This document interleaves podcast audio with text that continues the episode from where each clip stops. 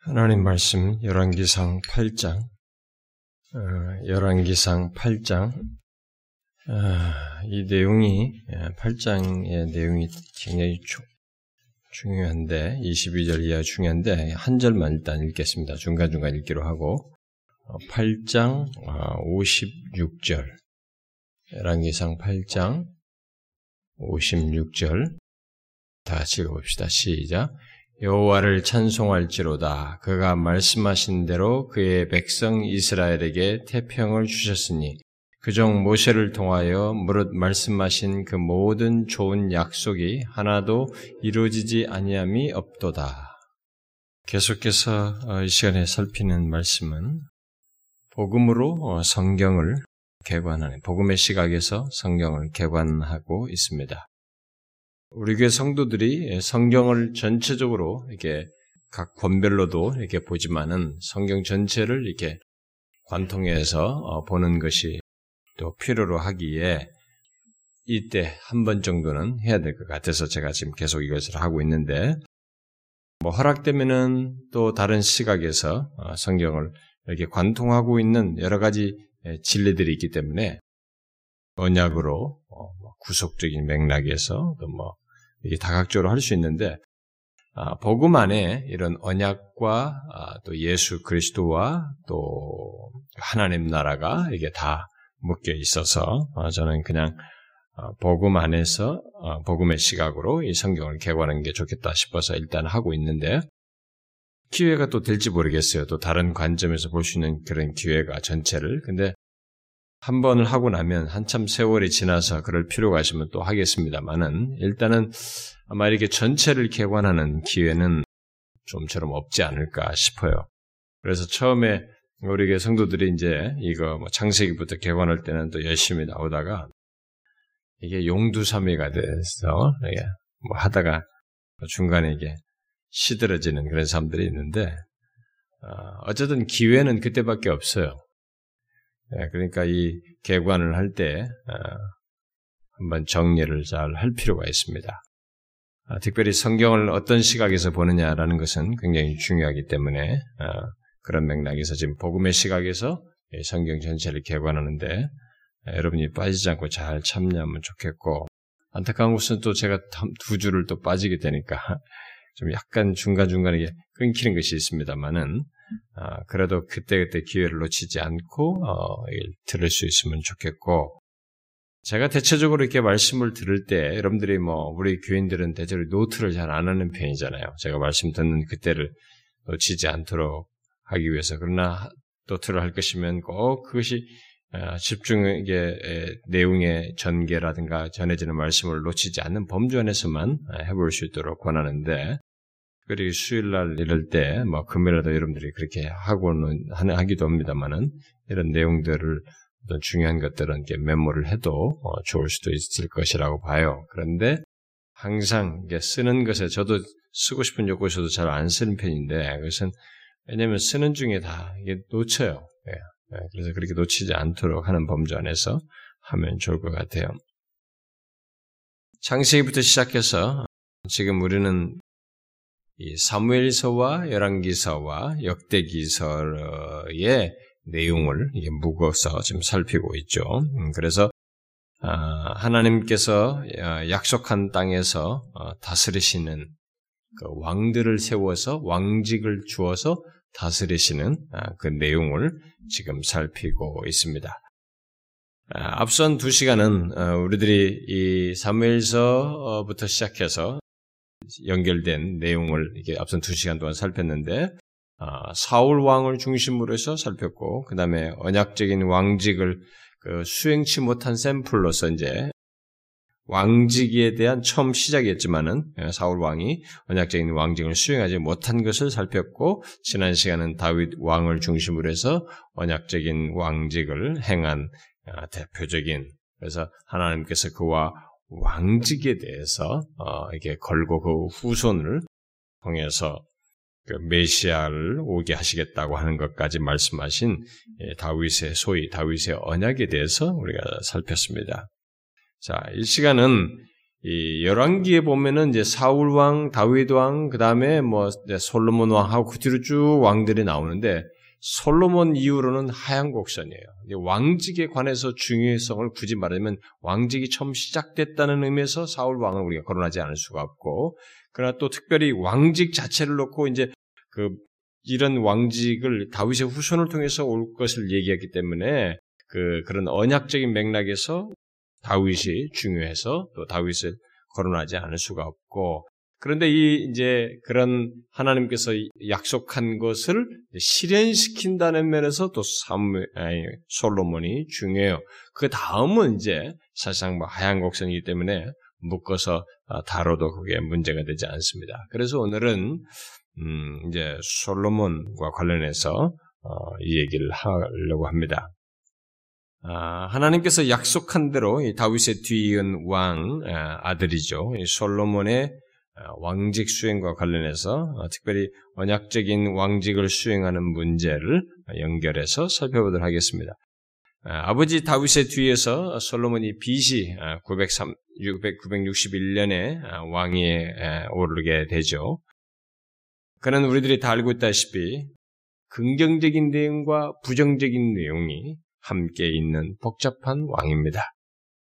그래서 그는 아, 누구 말대로 이스라엘의 영광의 완성자인 왕인 동시에 또 몰락의 건축자라고 말하는 몰락의 길에 기틀을 마련한 사람이다. 라고 하는 차원에서 몰락의 건축자이다라고 말하기도 합니다. 그는 왕위를 계승하는 문제가 이제 해결된 뒤에 즉시 그의 행동에서 뚜렷하게 모순되는 두 가지 측면이 나타나게 되죠. 그것을 이제 열왕기에 쭉 잘 상세하게 아, 기록하고 있습니다. 그 두 가지 측면 중에 먼저 첫 번째 측면은 열왕기 3장에서부터 3장 1절부터 밝힙니다만은 이집트의 그 왕과의 어떤 연합을 위한 정략 결혼을 하게 되죠. 이방 여인을 아내로 삼는 이 참 이해가 안 되는 그 왕이 계승한 다음에 바로 이 그것이 마무리된 다음에 바로 이런 정략 결혼을 하는 모습을 보게 됩니다. 그것이 결국 열왕기상 11장 이하에서부터 나오게 되는 묘사된 무너진 모습, 영적으로 무너지고 일종의 배교의 첫 단계를 일으키는 하나의 원인이 되기도 합니다. 그리고 또 다른 측면이 이 솔로몬에게서 어, 거론되는데 그것은 솔로몬이 지혜를 구하여서 명철한 마음을 어, 소원함으로써 하나님으로부터 칭찬을 듣는다는 것입니다. 솔로몬의 지혜는 그의 왕국을 다스리는 데 있어서 아주 특징적인 내용이에요. 그래서 솔로몬 하면 지혜 이렇게죠. 그래서 아주 어, 이 사람의 왕국을 다스리는 데 있어서 중요한 특징이 바로 그의 지혜입니다. 아, 그러니까 솔로몬의 지혜와 그의 왕국의 영광이 이렇게 엮여 있어요. 그래서 국가의 번영과 안녕이 아, 바로 그 엮인 것 속에서 어, 이스라엘 백성들에게 그 나라에 있게 되죠. 아, 그 사실을 앞에 이제 우리가 읽지 않았습니다만 사장에서 밝히고 있는데 좀 이것은 한번 읽어볼 필요가 있어요. 한번 사장 한번 보세요. 사장 앞에 사장 열왕기상 4장 25절 한번 읽어봅시다. 25절 시작. 솔로몬이 사는 동안에 유다와 이스라엘이 단에서부터 부엘세바에 이르기까지 각기 포도나무 아래와 무화과나무 아래에서 평안히 살았더라. 자, 이런 말씀은 이제 오늘 읽었던 앞에 먼저 읽었던 본문을 읽었던 말씀과 함께 솔로몬의 통치 중에 갖게 된 번영이 바로 아브라함에게 하신 약속의 성취라고 하는 것을 시사하고 있어요. 그러니까 이런 것이 그냥 저절로 있게 된 것이 아니고 계속적으로 우리가 앞에서부터 살펴왔던 대로 하나님께서 자기 백성 아브라함에게 언약을 맺으시고 그 백성들과 후손들 사이에서 언약을 성취하시기 위해서 이 방향도 모르고 막 자기 살 길 가고 엉망진창인 이들에게 끝없이 언약을 지키시기 위해서 하나님께서 은혜의 열심을 내셔서 이루신 것의 결과라는 거죠. 다윗 이후에 그 여러 아들들이 있지만 거기서 이 솔로몬을 왕을 주어서 솔로몬 아래서 이런 것을 갖게 된 이런 것이 결국 다 저절로 있게 된 것이 아니고 하나님께서 그 조상에게 한 언약을 성실하게 지키시며 그가 은혜의 열심을 나타내신 것의 결과로 있게 됐다는 것을 시사하는 것이죠. 바로 그런 표현이 지금 예, 이런 표현이 바로 그런 맥락에서 나온 표현이라고 보는 것이에요. 어, 앞에 우리가 본문 읽었던 내용도 같은 맥락입니다. 일단 그렇다고 하는 것은 일단 그 약속된 그 이스라엘 백성, 약속한 백성 후손이죠. 아브라함 후손. 그 백성이 지금 약속한 대로 뭐 멀리 그 미래의 먼 얘기지만은 그 아브라함에게 약속한 대로 약속된 땅에 이들이 지금 이렇게 살게 되었고 그리고 그 땅에서 이렇게 안전한 것입니다.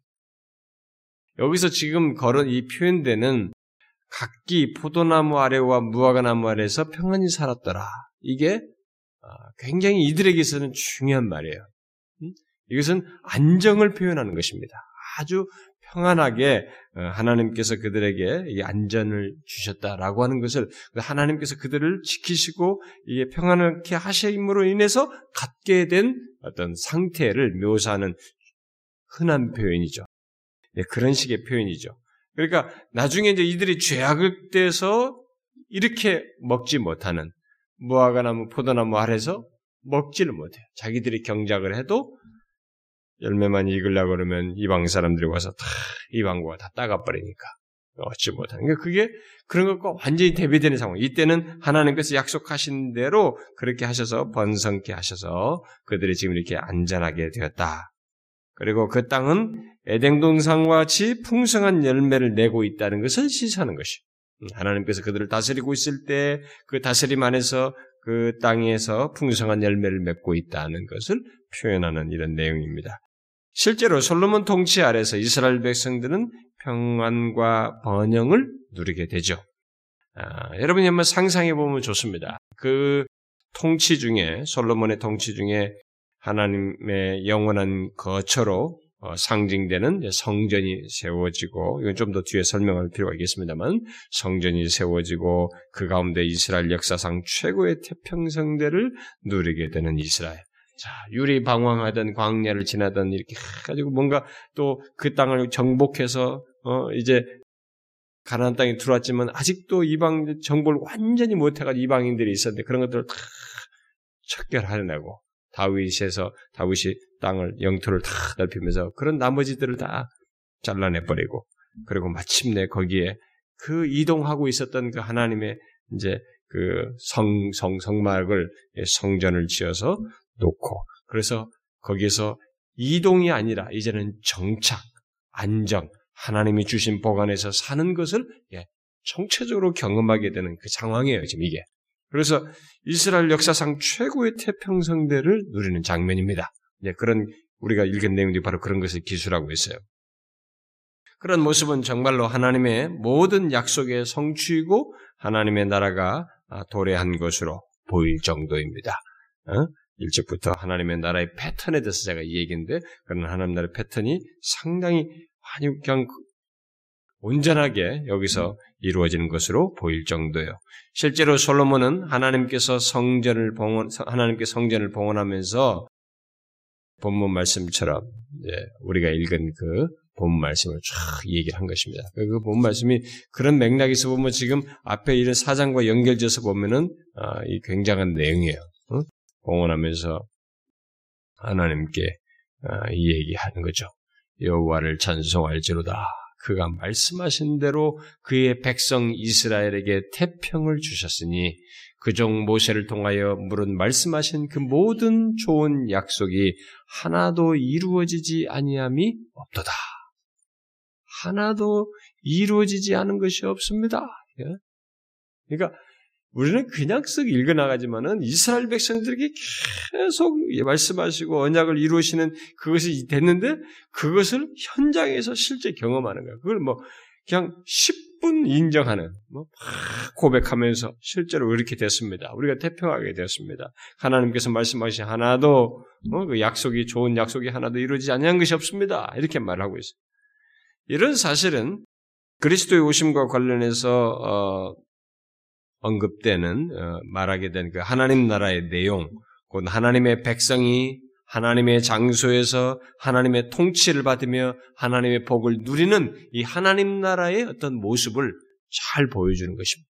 우리가 앞에서부터 얘기했습니다. 제가 창세기부터 얘기했는데 하나님 나라의 어떤 패턴을 얘기했는데 그래서 그래서 제가 창세기 시작하면서 어, 마가복음부터 시작했잖아요. 응? 때가 참에 천국이 임하였다고 말씀하신 거기서부터 얘기를 시작했잖아요. 음. 그러니까 바로 그 하나님 나라의 어떤 모양새를 여기서 그대로 가지고 있는 것입니다. 하나님의 백성이 하나님의 장소에서 하나님의 통치를 받으며 하나님의 복을 누리는 것. 이게 하나님 나라예요.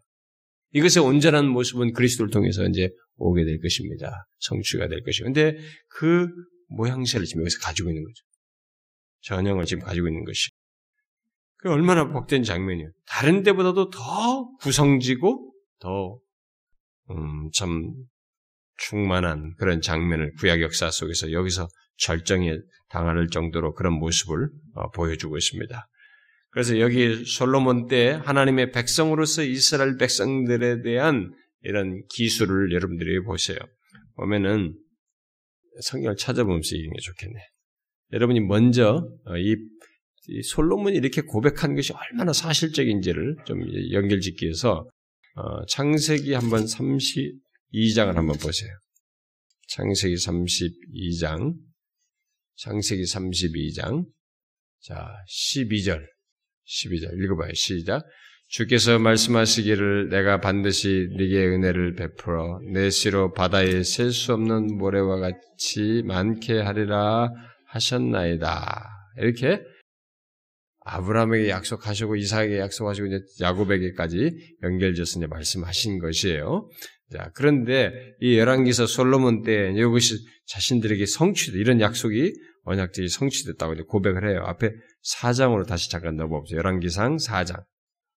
열왕기상 4장. 자, 20절 한번 읽어봅시다. 시작. 유다와 이스라엘의 인구가 바닷가에 모래같이 많게 되매 먹고 마시며 즐거워하였으니 이 우리가 상상하기 어려운 이제 그런 장면이에요. 이스라엘 백성들의 역사에서는 뭐 우리는 그냥 대수롭지 않게 읽을지 모르지만 그 몇백 얼마나 오랜 세월 전 얘기예요. 그것이 그대로 자신들에게 지금 이루어졌다는 것입니다.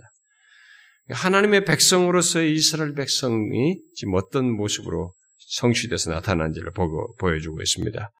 그리고 그들은 지금 이제 하나님께서 약속한 땅이잖아요. 얘가 바로 이게 하나님의 장소에 있게 된 것입니다. 여기 가나안 땅에 요 요것도 좀 연결돼서 이게 일종의 하나님 나라의 패턴이고 하나님의 다스림의 패턴이기 때문에 좀 볼 필요가 있어요. 먼저 출애굽기 한번 봅시다. 출애굽기 23장 자 23장 31절 자, 읽어봐요. 21장 31절 시작. 내가 네 경계를 홍해에서부터 블레셋 바다까지 광야에서부터 강까지 정하고 그 땅의 주민을 내 손에 넘기리니 네가 그들을 내 앞에서 쫓아낼지라 이렇게 말씀을 약속을 하셨어요. 자 그런 것을 예, 뒤에 보세요. 이제 4장 다시 열왕기상으로 와 보세요. 열왕기상 4장으로 와서 이 4장 21절 읽어봐요. 시작. 솔로몬이 그 강에서부터 블레셋 사람의 땅에 이르기까지와 애굽 지경에 미치기까지의 모든 나라를 다스림으로 솔로몬이 사는 동안 그 나라들이 조공을 바쳐 섬기더라. 블레셋 사람의 땅에까지 그렇게 될 거라고 했는데 솔로몬의 통치 아래서 약속의 땅이 바로 이렇게 하나님의 장소, 약속의 땅인 하나님의 장소에 이들이 있게 되었습니다. 다 이게 성취예요. 어? 그런 것을 절정에 달하는 아주 막 만, 뭐라 할까요? 이게 누리는 풍성하게 누리는 그 피부적으로 그걸 온 백성들이 누리는 그 경험을 이 솔로몬 왕 당시 하고 있는 것이죠. 아, 동시에 그들은 하나님의 통치를 받으면서 하나님의 복을 누려요. 이 솔로몬 때, 때 그런 것을 피부적으로 느끼게 됩니다.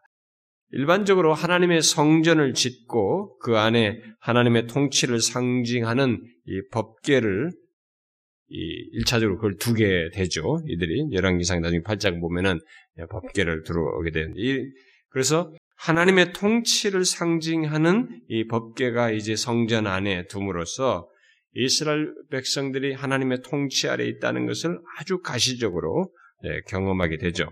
자, 그런 가운데서 우리가 아까 이제 조금 전에 봤던 어, 열왕기상 4장의 한 군데를 좀 더 보겠습니다. 4장 그 25절 우리가 아까 조금 전에 봤던 그것을 다시 한번 볼 필요가 있어요. 거기 4장 25절을 보게 되면 이건 아까 읽었으니까 제가 읽어볼게요. 솔로몬이 사는 동안에 유다와 이스라엘이 단에서부터 부엘세바에 이르기까지 죠 각기 보도나 말이와 무하나 말에서 평안히 살았더라. 자, 이것이 에, 결국 하나님의 복을 누리고 있는 장면이에요. 하나님의 통치 아래서 하나님의 복을 누리고 있는 것입니다. 네, 이것이 결국은 열방에까지 복이 되는 일종의 하나의 어, 기초적인 어, 모습이죠. 자, 이게 하나님께서 이스라엘 백성들에게 언약을 맺으시면서 가지고 계셨던 계획이에요. 자, 계획이었는데 바로 그것이 솔로몬의 통치 가운데서 일어나게 된 것입니다. 성취되어서.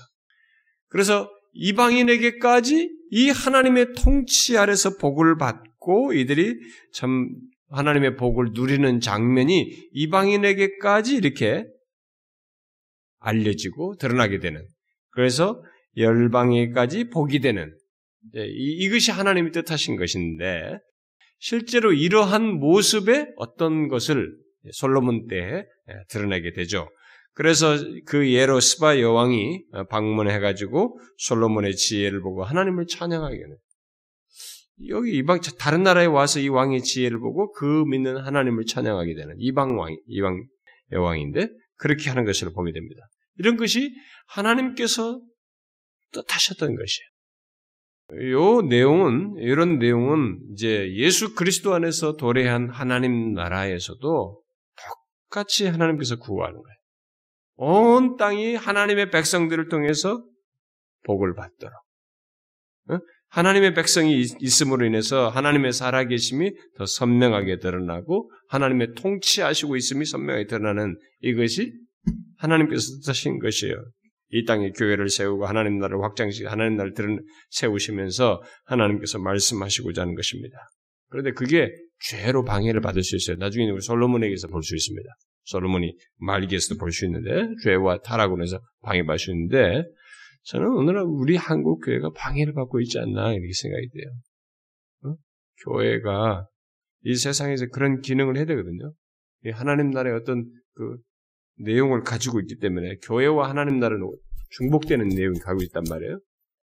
근데 그런 요소를 우리가 가지고 있어야 되는데 우리가 기능을 상실했어. 이 세상을 향해서.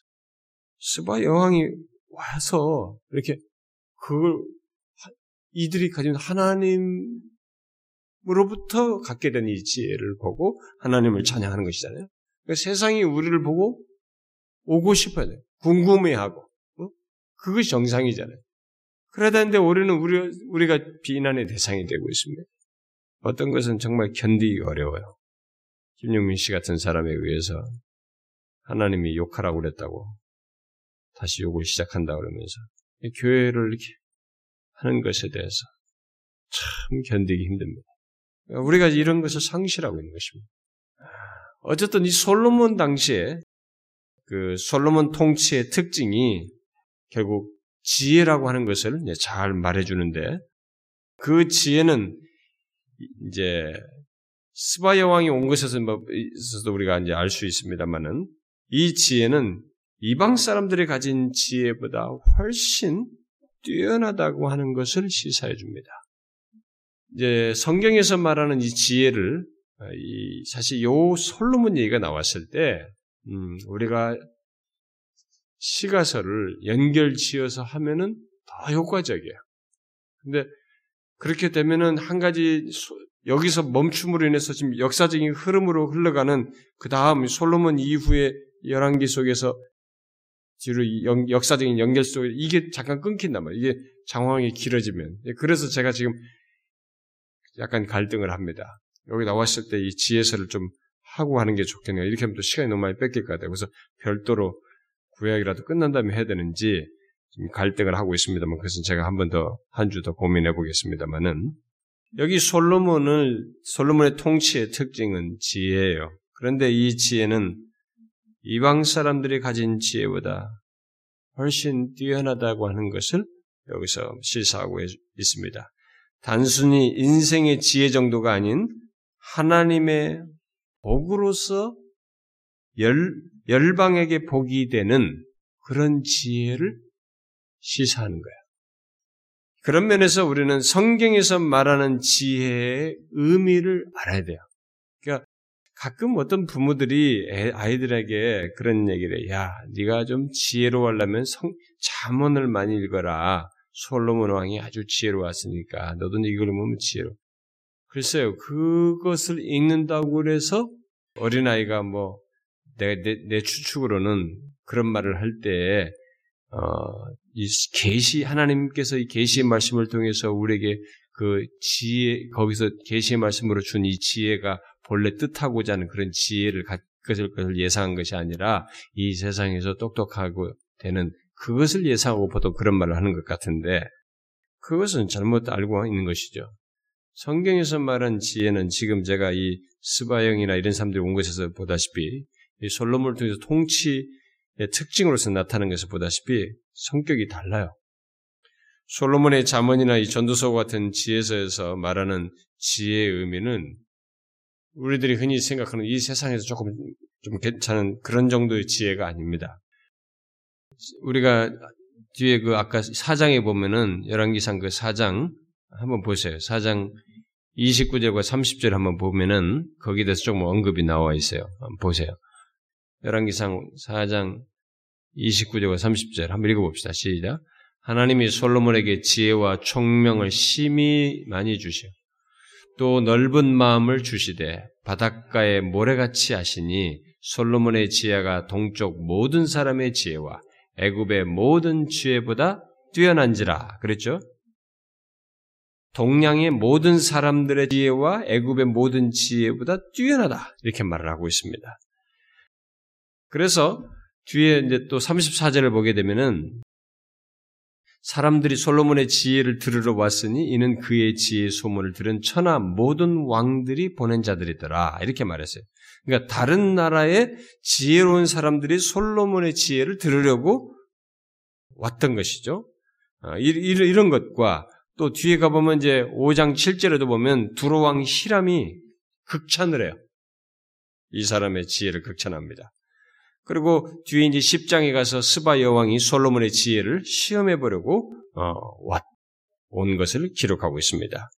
자, 우리가 이제 후에 이 잠언을 잠언을 이렇게 한 문장 정도로서 이렇게 거기서 교훈적인 것만 인생의 지혜 정도만 빼내면 우리가 사실 큰 교훈을 못 얻고요. 잠언이라는 것을 통해서 준 이 지혜, 성경에서 말하는 지혜가 뭔지를 말하기 위해서 잠언이나 전도서를 살피는 것이 굉장히 중요해요. 예, 그것은 기회가 되면 할 수 있으면 좋겠습니다만은 어쨌든 이 성경에서 말하는 여기서 어, 잠언에서 말하는 지혜는 우리의 일상적인 삶 속에서 우리의 일상적인 삶 속에 있는 많은 것들과 그것들을 경험하는 세계와 이렇게 연관되어 있는 그런 지혜들을 말을 하고 있습니다. 그래서 그런 지혜는 이스라엘 사람이든 이방이든 모두가 관심거리예요. 응? 그러니까 우리가 인생을 사는 데 있어서 어? 우리 일상적인 삶 속에서 생각할 수 있는 수많은 것들이 거기 보면 뭐 현명한 현명한 여인부터 뭐 이런 것들 우리가 뭐 돈, 재물, 뭐 사는 교만 이런 것을 전쟁의 승리 뭐 이런 여러 가지 나오잖아요. 그러니까 우리 보면은 그런 거 보면은 우리가 이 세상 일상 삶 속에서 갖는 많은 문제거리들 예, 그런 것들을 포함하고 또 그것을 경험하는 이 세계, 우리가 사는 현실 이 세계와 관련해서 연관된 내용들이니까 이런 것은 이 세상에 어떤 현인이든 다 관심이 있어요. 그리고 그래서 여기 보니까 모든 나라에서 보낸 모든 왕들이 보낸 자들이란 말이에요. 모든 왕들이 가서 배워보라고 했단 말이에요. 알아보고. 그러니까 그런 것은 누구나 다 관심이 있어 하고 좋아할 내용이에요. 그러나 솔로몬의 지혜가 그 정도이냐라는 거예요. 그러니까 그렇게 생각하면 안 된다는 거죠. 솔로몬의 지혜는 세상 만사까지 다 정통한 그런 면이 분명히 담겨져 있어요. 어? 어, 그런 것이 담겨져 있고 특별히 창조 세계의 모든 부분들 사이에 존재하는 이 관계를 꿰뚫어보고 얘기해요. 창조 세계는 하나님의 지혜에 의해서 이 창조 세계 사이에 있는 관계들 있잖아요. 거기에 이 관계 속에 있는 문제와 이 해결책들을 촥촥촥 인간관계, 자연과의 모든 거 이런 걸 막 착착착 얘기하면서 그런 것들을 밝혀낸단 말이에요. 그러니까 와 이게 사실 하나님의 지혜로서 하는 것인데도 불구하고 어떻게 보면 듣는 사람 입장에 세상 만사에 정통한 것으로 보여져요. 좋아요. 솔로몬의 지혜가 그래서 그런 것들을 내포합니다. 세상 만사에 정통한 것을 다 내포하지만 솔로몬의 지혜는 그런 것을 넘어서서 그 세상에서 여호와를 경외하는 것, 곧 창조주의자 구속자이신 여호와 하나님에 대한 깊은 존경을 근본으로 하고 있어요. 그래서 이 사람들이 지금 가서 보라고 하는 이 사람들이 기대하고 있는 지혜와 성격이 달라요. 솔로몬의 통치의 비밀은 바로 이것이 있었어요. 이 지혜. 그런데 이 그 지혜의 핵심에 바로 하나님과 그의 언약에 대한 언약에 대한 이 계시가 그 기저에 있는 것이에요. 그래서 하나님과 그의 언약에 대한 계시 그리고 그 가운데서 어, 그 기저에서 여호와를 경외하는 것 이것이 솔로몬의 지혜의 핵심이에요. 그러니까 많은 사람들이 인생사에서의 어떤 탁월하게 소위 지혜롭다라고 하는 세상만사에 대한 어떤 정통한 요 정도를 기대하면 안 되는 것이에요. 이 솔로몬이 말하는 이 지혜 속에는 그 핵심에는 하나님과 그의 언약에 대한 계시가 담겨져 있어요. 그래서 나중에 우리가 아, 잠언서를 보게 되면 그 지혜를 얘기하면서 그리스도 얘기해요. 그리스도를 얘기합니다. 결국 그리스도를 시사해요. 그 지혜가 인격적 지혜로 얘기를 해요. 그래서 이 언약적인 성격을 가지고 있다는 것을 시사해요. 그리고 그 언약적인 성격을 가지고 있으며 이 지혜의 모든 근본에는 여호와를 경외하는 것 그것을 얘기합니다. 솔로몬의 지혜의 특징이 바로 그런 것이에요. 그래서 지금 이방 사람들이 지금 생각하는 보통 주변 나라 사람들이 생각하는 지혜와 성격이 달라요. 세상 만사에 정통한 것 정도가 아니고 여호와를 경외하는 것을 근본으로 해서 그 모든 지혜를 가진 것이었어요. 따라서 만일 이제 자 제가 얘기하는 걸 이제 여기서 이렇다는 걸 알면서 중요한 것은 이거예요. 솔로몬이 지금 다른 이방 사람들이 와서 다 생각하면서 다 그들도 기대하고 원하는 지혜를 가졌다고 생각하고 왔는데 그 사람 이 세상 만사 정도의 이 세상에 있는 어떤 관계들, 창조세계 이런 관계들 속에 있는 이 문제들, 우리 인간관계 이런 것들을 말하는 것 정도만 솔로몬의 지혜라고 생각하면은 이제 솔로몬의 지혜를 오해한 것이에요. 그런데 솔로몬의 지혜는 그 모든 것 속에 기저에 중요한 것은 바로 이런 하나님과 그의 언약이 맞물려 있고 특별히 여호와를 경외하는 것을 근본으로 하고 있어요. 그러면 솔로몬의 이 모든 지혜를 지혜를 빛나게 하는 것은 이 주변 사람들이 탐내고 모두 이방 사람도 좋아하는 그런 내용이 아니고 세상 만사에 정통한 그런 지혜가 아니고 뭐겠어요? 하나님을 경외하는 것이에요. 이 근본이 굉장히 중요한 것입니다. 이 근본 속에서 지금 솔로몬에게 주신 이 지혜, 뭐, 보니까 지혜에 대해 주시되, 마음에 주시되, 바닷가에 모래같이 하셨다는데, 이게 중요한 것은 여호와를 경외하는 것이에요. 자, 그렇다면, 만일 솔로몬이 세상 만사까지 정통한 세속성, 이 세상에 있는 이런 모든 것들과 관련된 그런 지혜, 이방 사람들까지 흠모하고 좋아하고 원하는 그런 정도의 지혜만 만족한다면, 다시 말해서 여호와를 경외하는 것을 근본으로 하지 않고 그런 정도 이 사람들 주변 사람들이 기대하는 것 정도의 지혜에만 만족하게 된다면 어떻게 되겠어요? 다음부터는 솔로몬을 솔로몬답게 한 그것이 상실되겠죠. 그렇죠? 제가 지금 설명 잘못하고 있습니까? 이해가 좀 안 되나요? 이해되죠? 아니, 대답이 천천히. 아니, 중요해서 그래요. 여러분 이해 안 됐으면 다시 설명하려고 하는 거예요. 이해가 돼요? 제가 지금 말하는 것에서 잘 이해해야 솔로몬도 잘 이해할 수 있고 여러분들이 성경의 지혜서들을 잠언사 이런 걸 잘 이해할 수 있어요. 솔로몬의 이 앞에서 말한 것이 솔로몬의 통치와 이 왕국의 번영에는 이 사람의 지혜와 연관이 돼 있어요. 하나님이 이 사람이 주신 지혜와. 그런데 이 지혜는 주변 사람들이 다 와서 보고 배우려고 했고 시험도 하고 뭔가 다 그들도 원하는 것이에요. 이런 지혜는. 옛날 시대는 현인들이 굉장히 중요했지 않습니까? 그래서 왕들도 뭔 결정하려면 현인들을 부르잖아요. 어? 현인들을 불러가지고 그들하고 듣고 결정해요. 그러니까 그런 것이 중요하니까 왕들이 천하의 모든 왕들이 보낸 것이에요. 이 사람에게 가서 좀 그 지혜를 좀 알아보고 배우라고 보냈단 말이에요. 그러면 이들이 모두 원하는 것 정도의 지혜만 세상 만사에 이런 지혜롭다고 하는 이런 것만 만약에 솔로몬이 가지고 있다면 솔로몬은 성경에서 하나님께서 본래 지혜를 주어서 의도하고자 하는 그것을 의미를 상실하게 된다 이 말이에요. 이방 나라의 지혜와 별로 다를 바 없는 수준으로 전락한다는 것입니다. 이것이 솔로몬에게 위험 요소였어요. 솔로몬이 굉장히 탁월한 우리가 솔로몬의 영광을 정말 솔로몬은 형용할 수 없는 영광을 누려요. 진짜 최고의 성전도 어마어마하게 짓지 않습니까? 금으로 바르잖아요. 다 어? 금 은이 넘쳐가지고 막 백향목으로 확 했잖아요. 그, 그 이스라엘 백성들이 그렇게 넓은 땅에, 음? 모두가 옆에서 와서 이방 나라들이 여기도 하나님이 복을 주시고 이 복이 이방 나라에까지 이렇게 퍼지는 하나님이 계획하신 그 뜻이 이루어져요. 이렇게 이루어졌단 말이에요.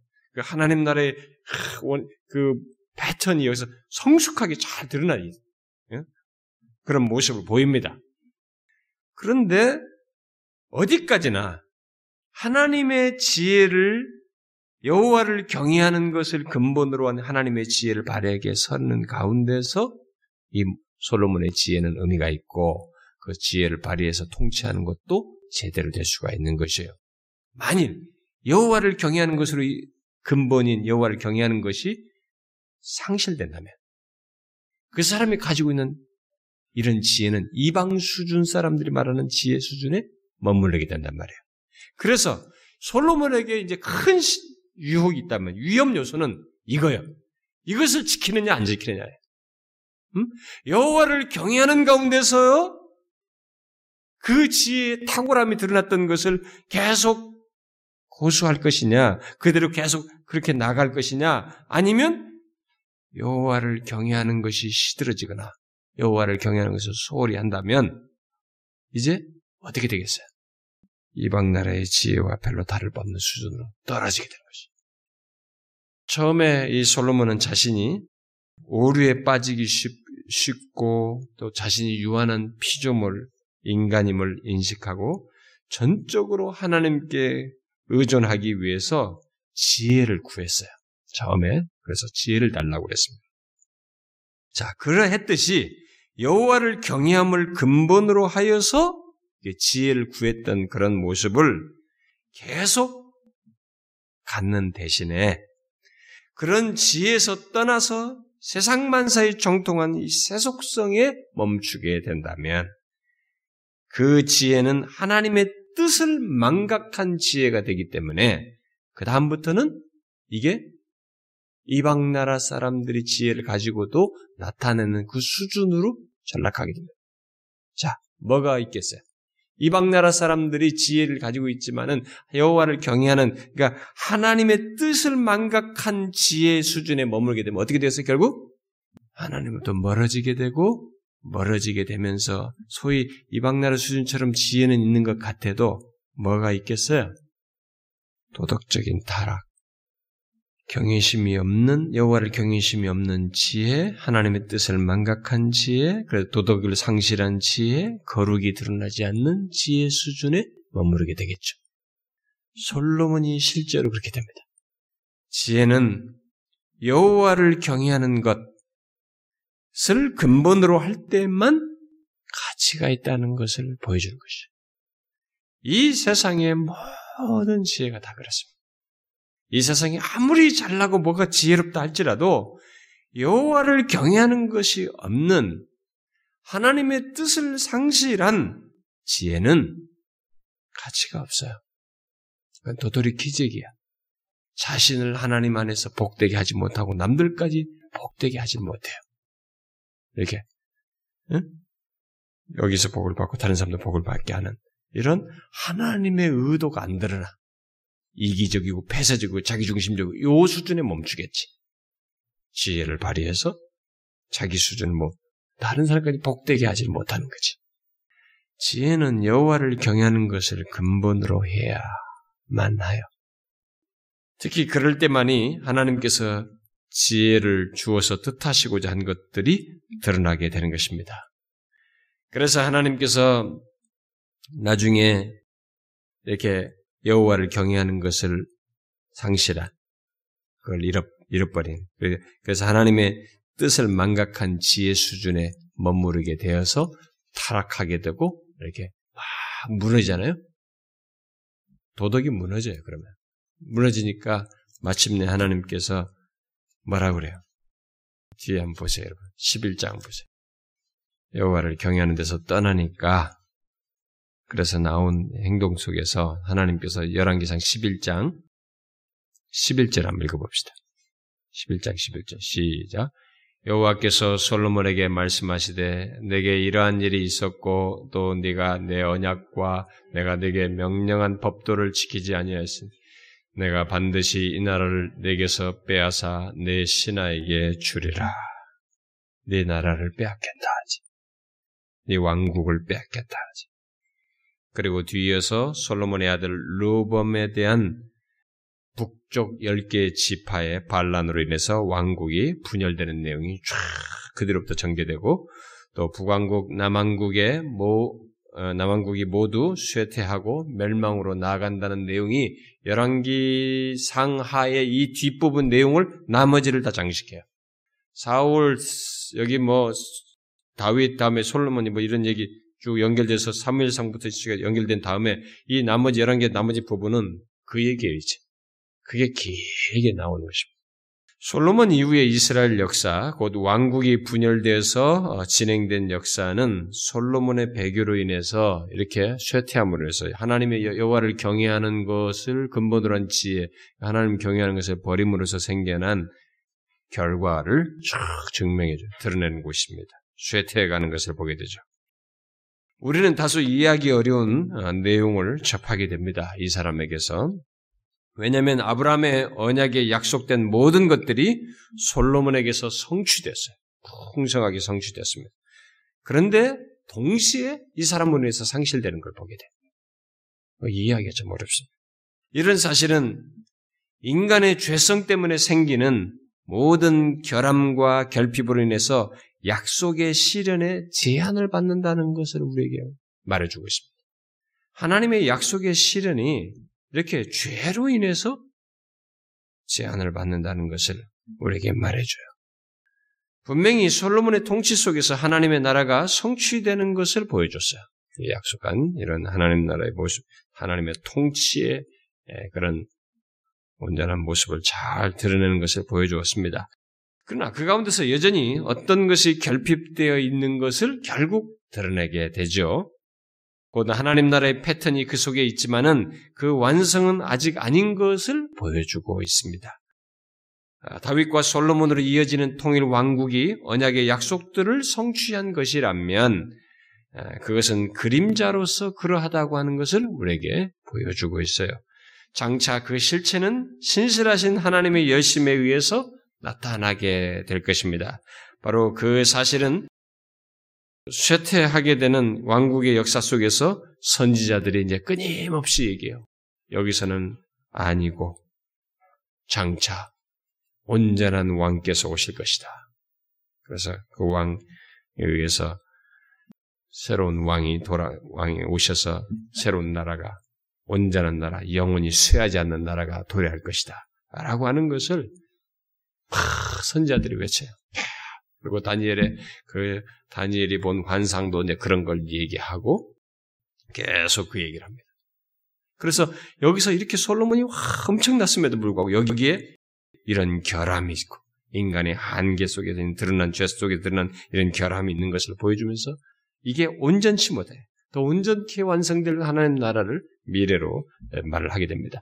그러니까 이들은 역사 속에서 자신 왕이 그렇게 행해버렸기 때문에 당사자는 그것이 갖는 의미가 그 뒤로 이어진 다윗에게 한 약속이 있는데 이게 뭐냐? 도대체 왜 후대에서 더 점진적으로 잘 됐는데 왜 우리가 시들어지지? 라고 자기는 생각하면서 갈지 모르지만 그것을 하나님의 계시를 받은 선자들이 계속 밝혀주고 있는 거예요. 뒤에서 나중에 예수 그리스도 안에서 성취될 것을 계속 얘기를 하는 것이죠. 자, 그런데 요 정도로 이 솔로몬과 관련해서 얘기를 하고 어, 제가 이제 여기서 솔로몬의 통치 안에서 주목해서 한 가지 좀 덧붙여야 할 한 가지 사실이 있습니다. 제가 간단히 지나왔는데 그게 뭐냐면은 솔로몬 왕에 대해서 말하면서 우리가 말해야 될 것 중에 하나는 이제 지혜이고 또 다른 하나는 이 사람이 성전을 세운 것이에요. 성전을 세운 것인데 그래서 이 성전에 대해서 잠깐만 제가 좀 더 덧붙여야 되겠습니다. 지혜에 대한 상세한 내용은 나중에 뒤로 하고요. 솔로몬이 이렇게 웅대한 성전을 세운 것은 어, 이 솔로몬의 지혜와 연관되어 있습니다. 이것도 어, 그냥 저대로 된 것이 하나님께서 지혜를 준 것 속에서 그 웅대한 성전이 어, 지어지게 되죠. 아, 솔로몬의 아버지인 이 다윗 왕의 종교적인 업적 중에 최고는 언약궤를 법궤를 어, 예루살렘으로 올려온 것이에요. 어, 그래서 어, 예루살렘에 올려놓은 것과 함께 예루살렘을 하나님과의 언약 관계의 중심지로 만든 것입니다.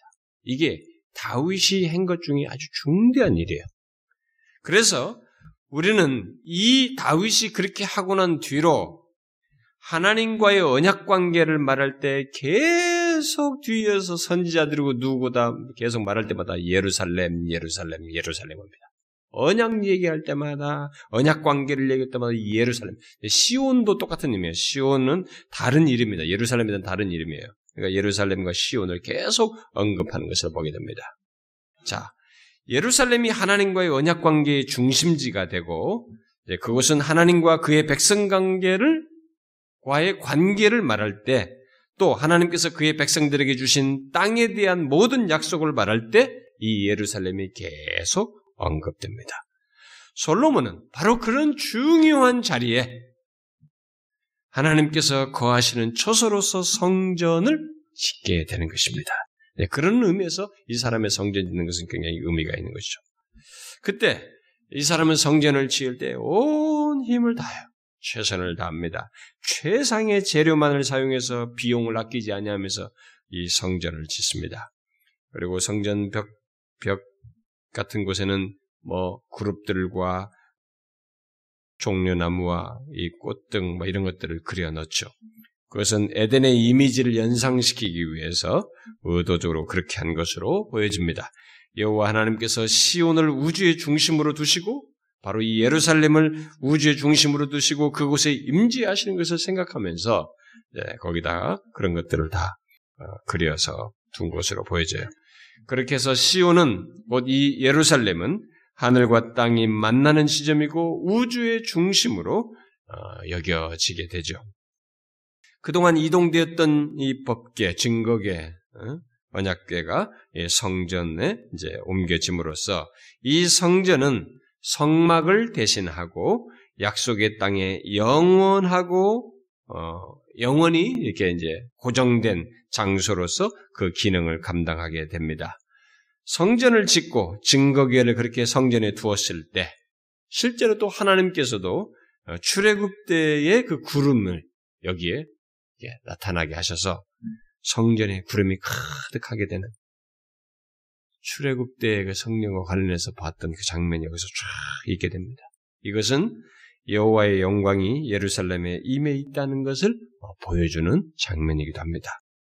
자, 이제 바로 그런 영광스러운 자리에서 이 성전에서 이들은 제사와 함께 하나님과의 화목 장소로 삼게 될 것입니다. 그래서 이제 그런 사실을 기억하고 오늘 우리가 다 읽지 않았습니다만 이 솔로몬이 이 열왕기상 8장 22절부터 저 뒤에까지 쭉 기도를 해요. 음? 그것을 성전을 두고 기도를 하는데 이 솔로몬의 기도를 여러분 집에 가서 한번 읽어보세요. 아주 놀랍습니다. 어? 이거 22절부터 53절까지 쭉 기도를 해요. 근데 이 기도 내용이 다 이제 계시적인 내용이기 때문에 우리는 그것을 사실적인 것으로 이해하고 받아들여야 되는데 자 이런 기도 내용 중에 여기서 제사를 하면서 자신들이 하나님과 화목하게 되는 그런 모든 것들을 경험하게 될 것을 딱 말하면서 기도를 하게 됩니다.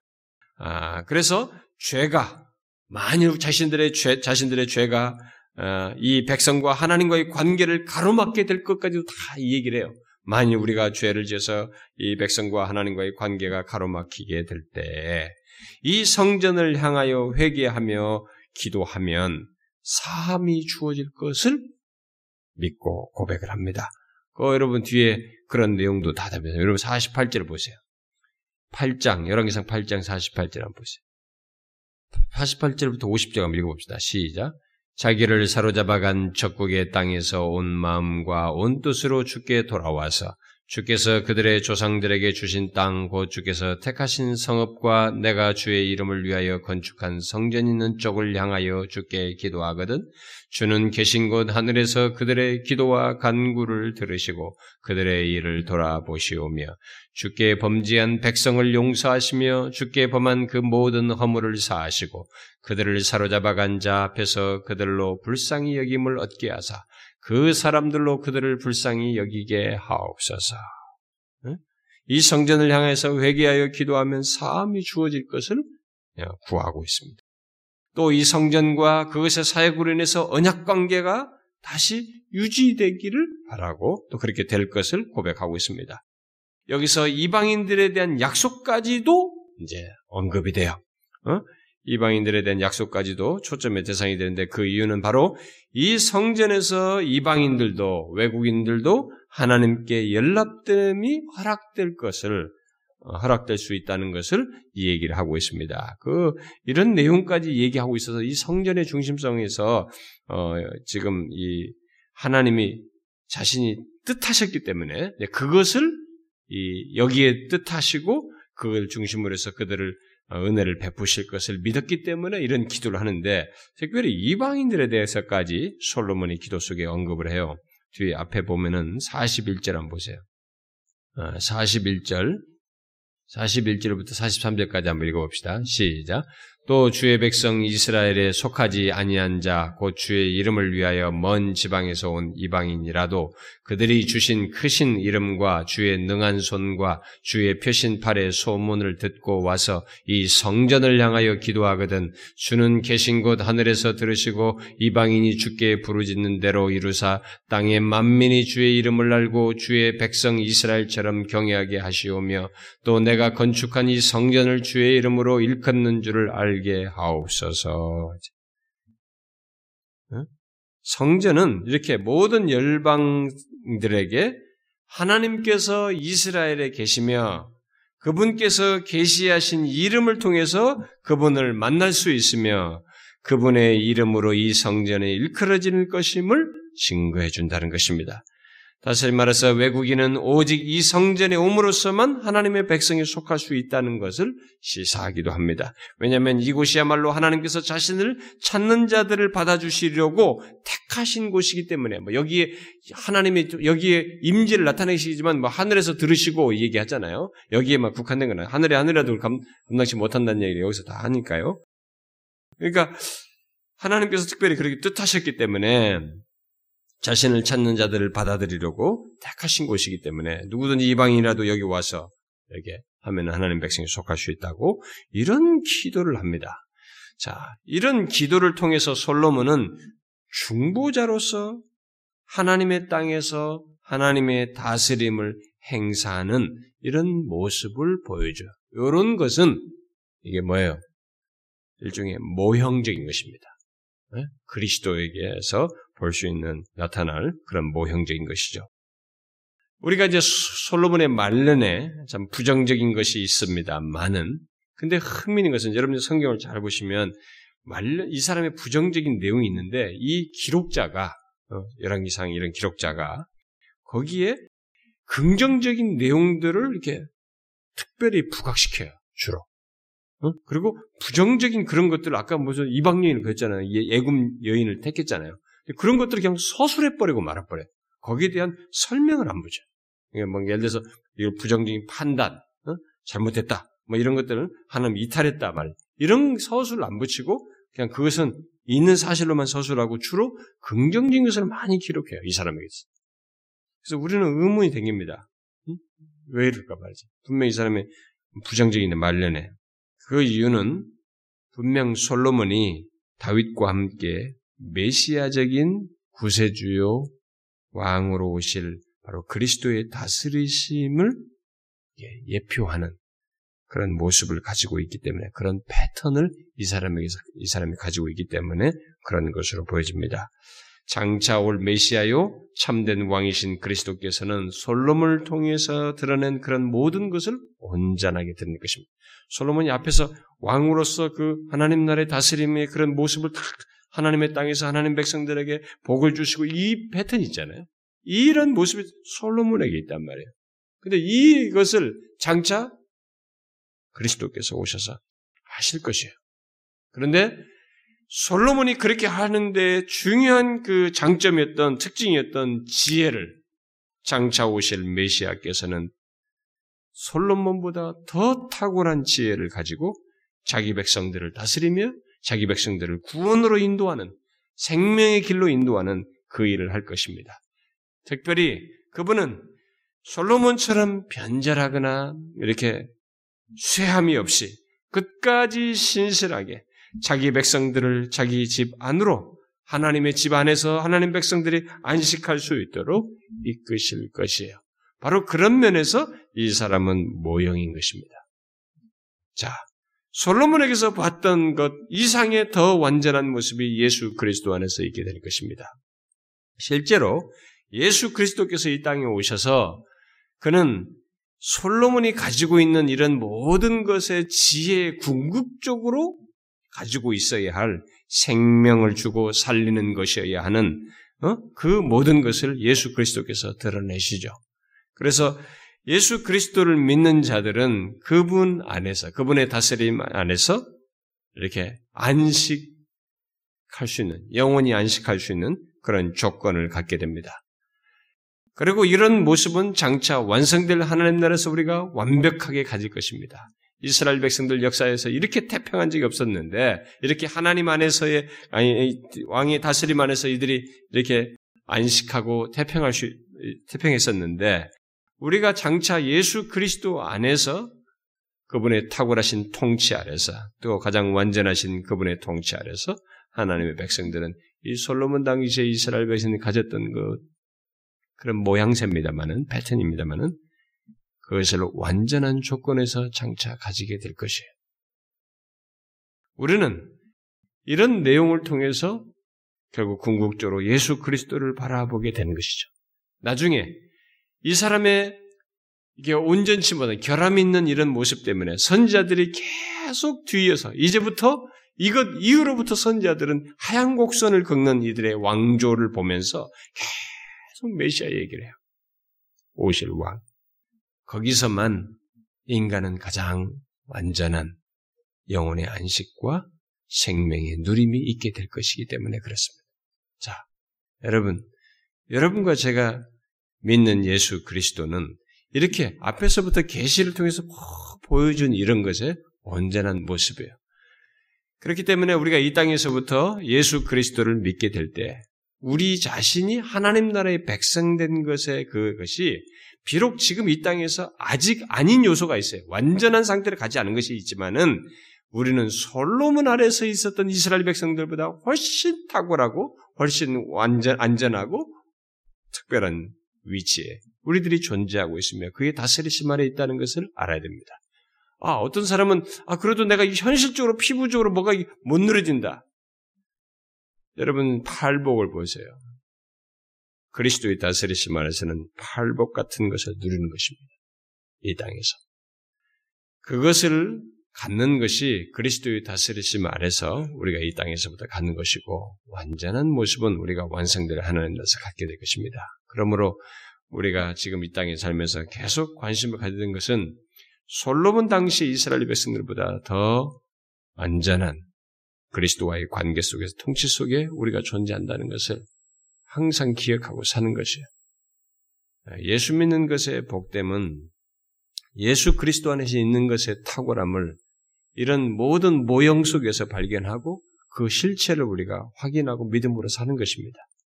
저는 여러분과 제가 항상 이 말씀을 통해서 얘기하지만은 예수 그리스도의 다스림심 안에 그분의 그 언약 백성 아래 있는 것이 얼마나 복된지, 음? 죄와 사망에서 자유한 은혜의 날에 속한 것이 얼마나 엄청난 것인지, 여기는 빈틈 있는 나라가 아니에요. 우리가 비록 이 땅에서 이런 육신적인 조건을 가지고 있지만 그의 다스리심 안에서 있게 될 우리의 운명과 장래는 빈틈이 있는 것이 아닙니다. 완전한 것입니다. 그래서 누구도 내 손에서 빼앗을 수 없다고 말한 것입니다. 자기 백성 안에 언약 백성 안에 속한 자들은 하나도 예외 없이 그분의 통치의 완전함 속에서 지혜의 탁월하심 속에서 하나님 완성될 하나님 나로 이끌려지게 되는 것입니다. 그리스도는 그런 탁월하신 통치자예요. 그런 왕이신 것입니다. 이것을 믿고 살아야 되는 것이죠. 이게 신자의, 이것이 기독교 신자의 삶이에요. 아시겠죠, 여러분? 우리 말씀을 생각하면서 여러분은 보십니까? 예수 그리스도 안에서 우리가 영혼의 통치를 받고 있고 또 그 가운데서 우리의 삶도 다스리시고 그러나 이런 것들이 우리의 뜻대로 안 되는 것 같지만 우리는 영원토록 흔들릴 수 없는 지위에 있고 그의 다스리심 안에 있다는 것을 보십니까? 그것을 보셔야 됩니다. 솔로몬 때보다 더 현실적으로 보셔야 됩니다. 솔로몬 당시에 있는 그 백성들보다 우리는 더 사실적으로 그걸 보아야 됩니다. 믿음으로 보아야 돼요. 그것을 믿고 나가야 됩니다. 우리가 그런 믿음으로 이 땅을 살기를 같이 구합시다. 기도하겠습니다. 과거의 역사를 통해서 하나님께서 예표하셨고 드러내시고자 하셨던 그리스도 안에서의 온전한 통치, 자기 백성들을 다스리시며 주장하시며 그들을 참 영원한 안식을 누릴 수 있도록 참 하나님 안에서 태평한 그런 삶을 주시기 위해서 이렇게 예표하셨던 것이 우리가 바로 그리스도 안에서 그런 혜택의 수혜자인 것을 믿습니다. 주여 이 땅에서 보고 경험하는 이런 모든 것을 넘어서서 우리와의 관계 속에서 우리를 다스리시며 영원토록 지키시며 영원한 안식으로 조금도 빈틈이 없는 안식으로 이끄실 그리스도의 다스리심을 바라보며 믿음으로 살아가는 저희들 되게 하여 주옵소서. 주여 솔로몬보다 더 탁월한 지혜를 가지고 우리를 이끄실 주님을 이 땅에서 흔들림 없이 믿고 의지하며 나가는 저희들 되게 하여 주옵소서. 예수 그리스도의 이름으로 기도하옵나이다. 아멘.